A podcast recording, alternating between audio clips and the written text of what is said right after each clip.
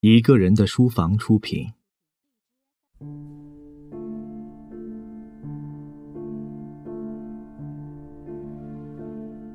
德伯家的苔丝，作者托马斯·哈代，朗读者肖图马。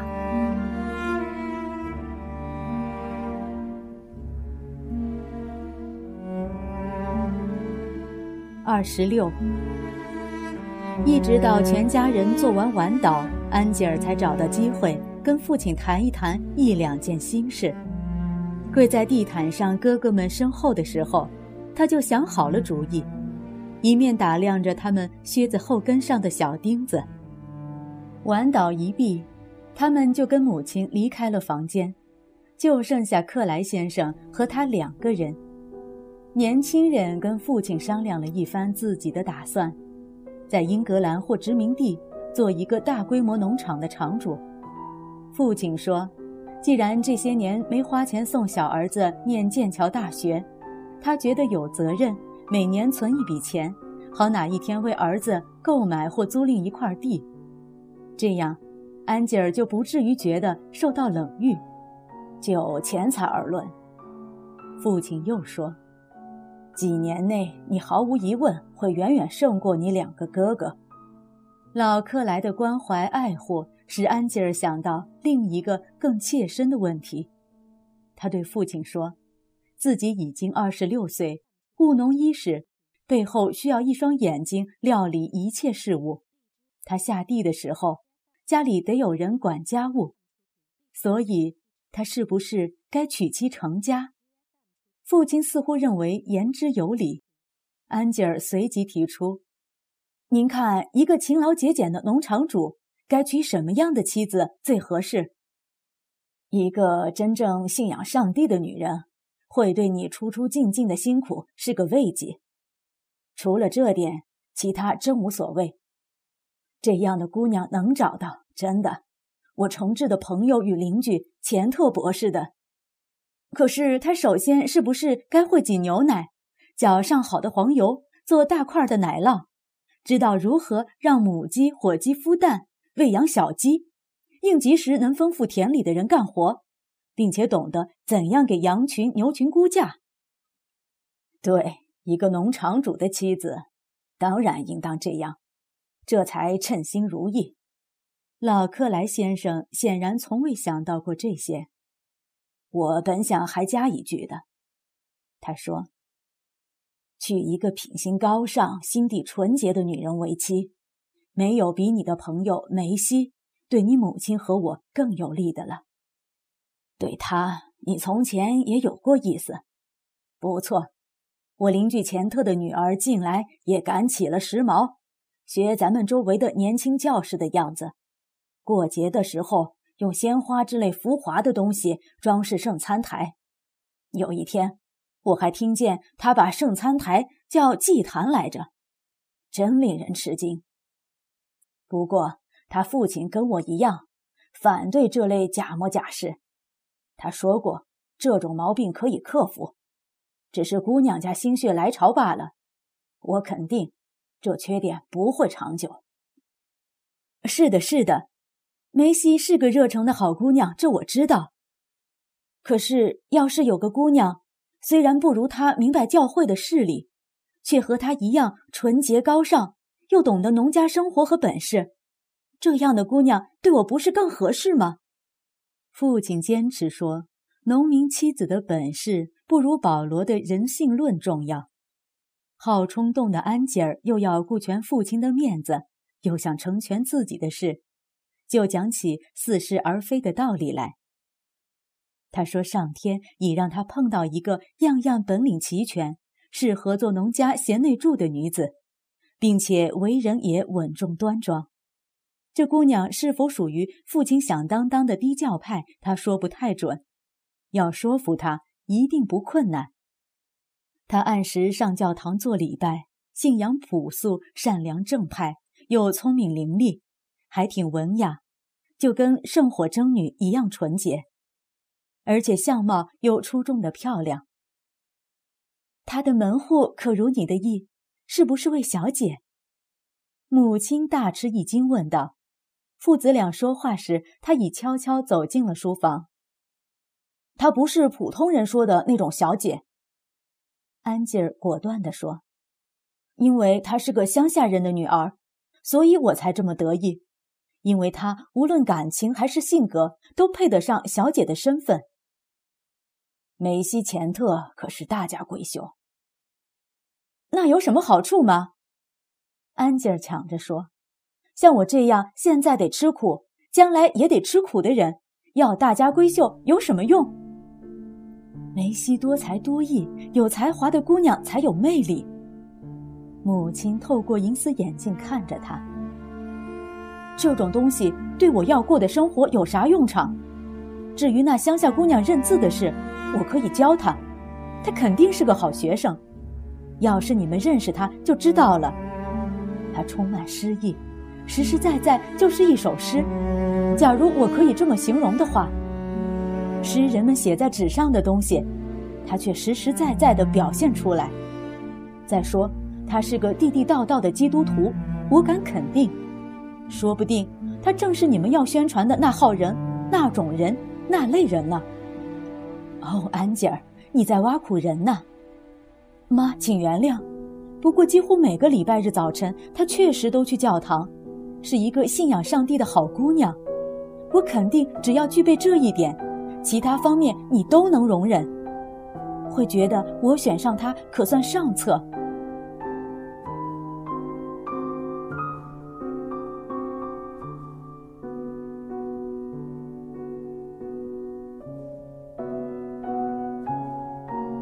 吉尔对心爱的苔丝的那种相当盲目的正统信仰故作夸张。其实，他本来有些小看他和别的女工那么按时去教堂的举动，因为他们尊崇的主要是大自然，而并非真正皈依上帝。克莱先生和太太有些发愁，谁知儿子配不配这位素不相识的姑娘？人家信奉上帝。至少见解不差。再说，这对年轻人的结合也许是天意吧。因为照安吉尔从前的脾气，绝不会把信奉上帝当做择偶的一项条件。他们最后说，最好不要草率从事，还说他们不反对见见这位姑娘。安吉尔于是忍住不再多讲其他细节。他感到父母虽诚心诚意、富于自我牺牲，但作为中产阶级成员，可能还深藏着一些偏见，还需要自己的机敏才能说服。因为尽管法律上他已能自作主张，儿媳妇的自身条件实际上对父母的生活也并不影响。他反正会住得远远的，但为了骨肉亲情，在他一生最重大的决定上。不应当伤害父母的感情。他发现自己把苔丝生活中的一些小事当作大事纠缠不清，未免有些自相矛盾。他爱的是苔丝本人，他的灵魂，他的心地，他的本质，而不是他在奶场上的娴熟、技艺、能干、灵巧，能做他的老师，更不是因为他单纯的信仰按理行事。他那天真烂漫、酷爱自然的本色，根本不需要什么世俗观念的矫饰，就完全合他的口味。他认为教育并不影响家庭幸福赖以生存的情感与脉搏的跳动。也许随着岁月的流逝，道德与智力训练的制度得到改进，终将明显或大大的提高人类天性中不自主甚至不自觉的本能。但直到今天，他所了解的文化恐怕只是影响到了那些受过教育者的大脑皮层。这种看法通过他对女人的了解已得到证实。这种了解心境才从受过良好教育的中产阶级扩展到了农村阶层。他了解到，不同社会阶层的善良聪明的女子之间，并没有多少本质区别。而同一社会阶层中，善良与丑恶、聪明与愚蠢的女子之间，差别却要大得多。动身离家的早晨到了，两个哥哥已离开牧师宅，步行去北方旅行，然后再分手，一个回大学，一个回教区。安吉尔可以与他们结伴而行，但他宁愿回塔尔博塞去会自己的心上人。再说，他也许会成为哥哥们别扭的旅伴，因为尽管三人当中他是最有眼力的人道主义者，最理想化的宗教主义者，甚至最通晓基督教义，但思想意识方面却存在持久分歧。简直是水火不相容。对菲利克斯和卡恩伯特，他根本不敢提台词。母亲为他准备了三明治，父亲骑着自己的骡马送了他一程。二人策马缓缓而行，穿过阴凉的离路。既然已相当痛快地坦诚了心事，安吉尔乐意倾听父亲诉说他教区事务上的种种麻烦。以及他视为兄弟的同行教士的冷漠，因为他对新约的理解借助于加尔文的宗教学说，而同行们却认为这东西有害无益。有害无益。老克莱一脸温和的鄙夷，又接着讲了足以证明这观念荒唐的种种经验。他举例说明那些罪人如何奇怪地皈依上帝，而他。就是促进这种转化的工具。这些人有穷有富，还有家境不错的小户人家。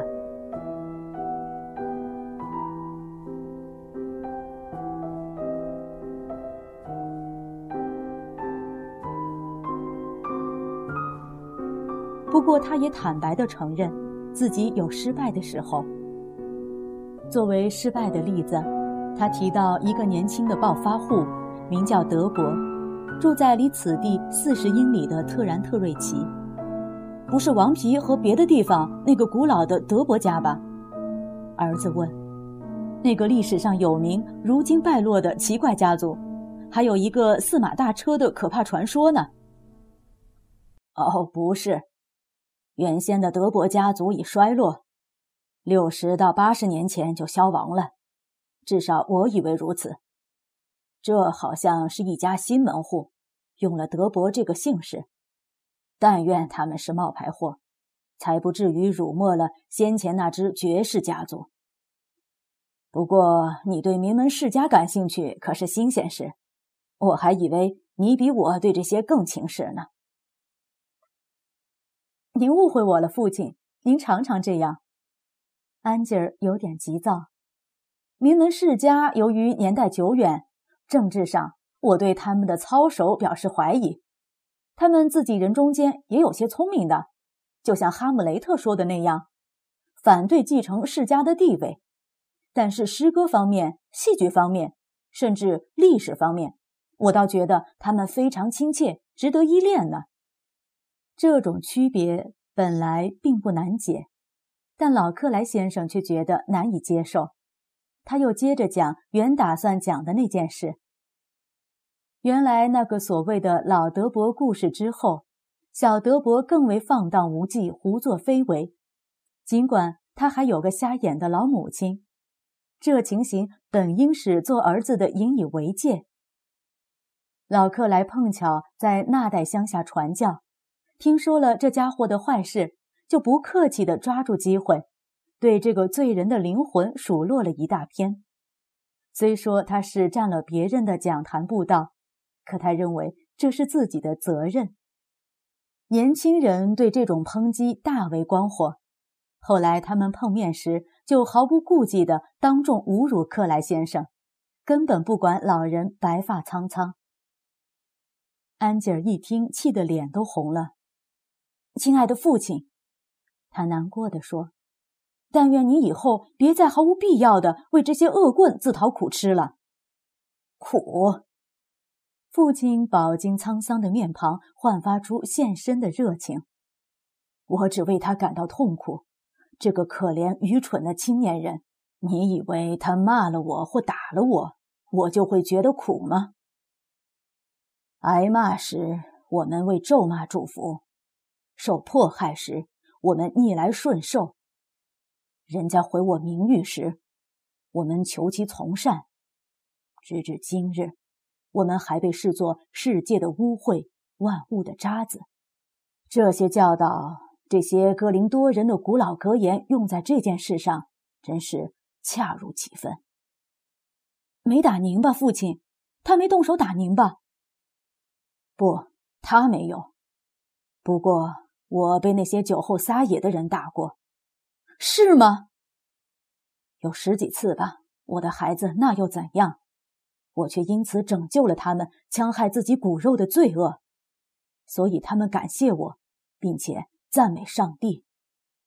但愿这年轻人也会如此。”安吉尔热烈地说。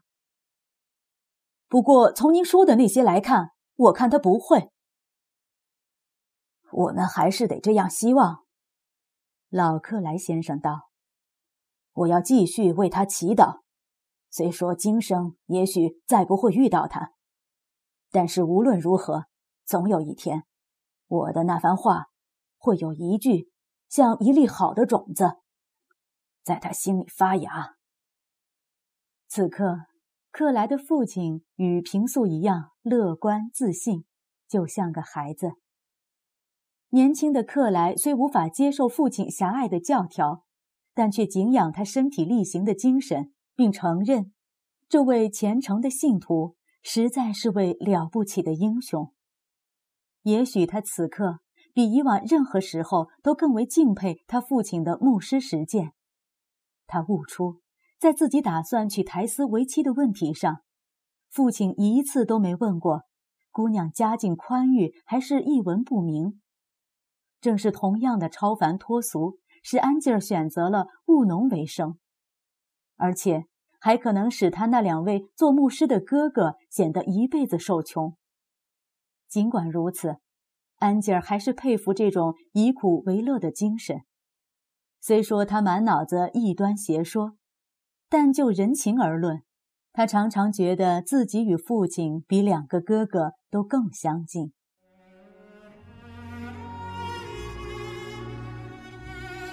感谢收听《一个人的书房》。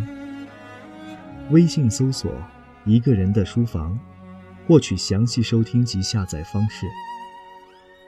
如果您碰巧喜欢我们的节目，请多多向身边爱读书、想读书的朋友推荐，让更多的人听到我们。下期节目见。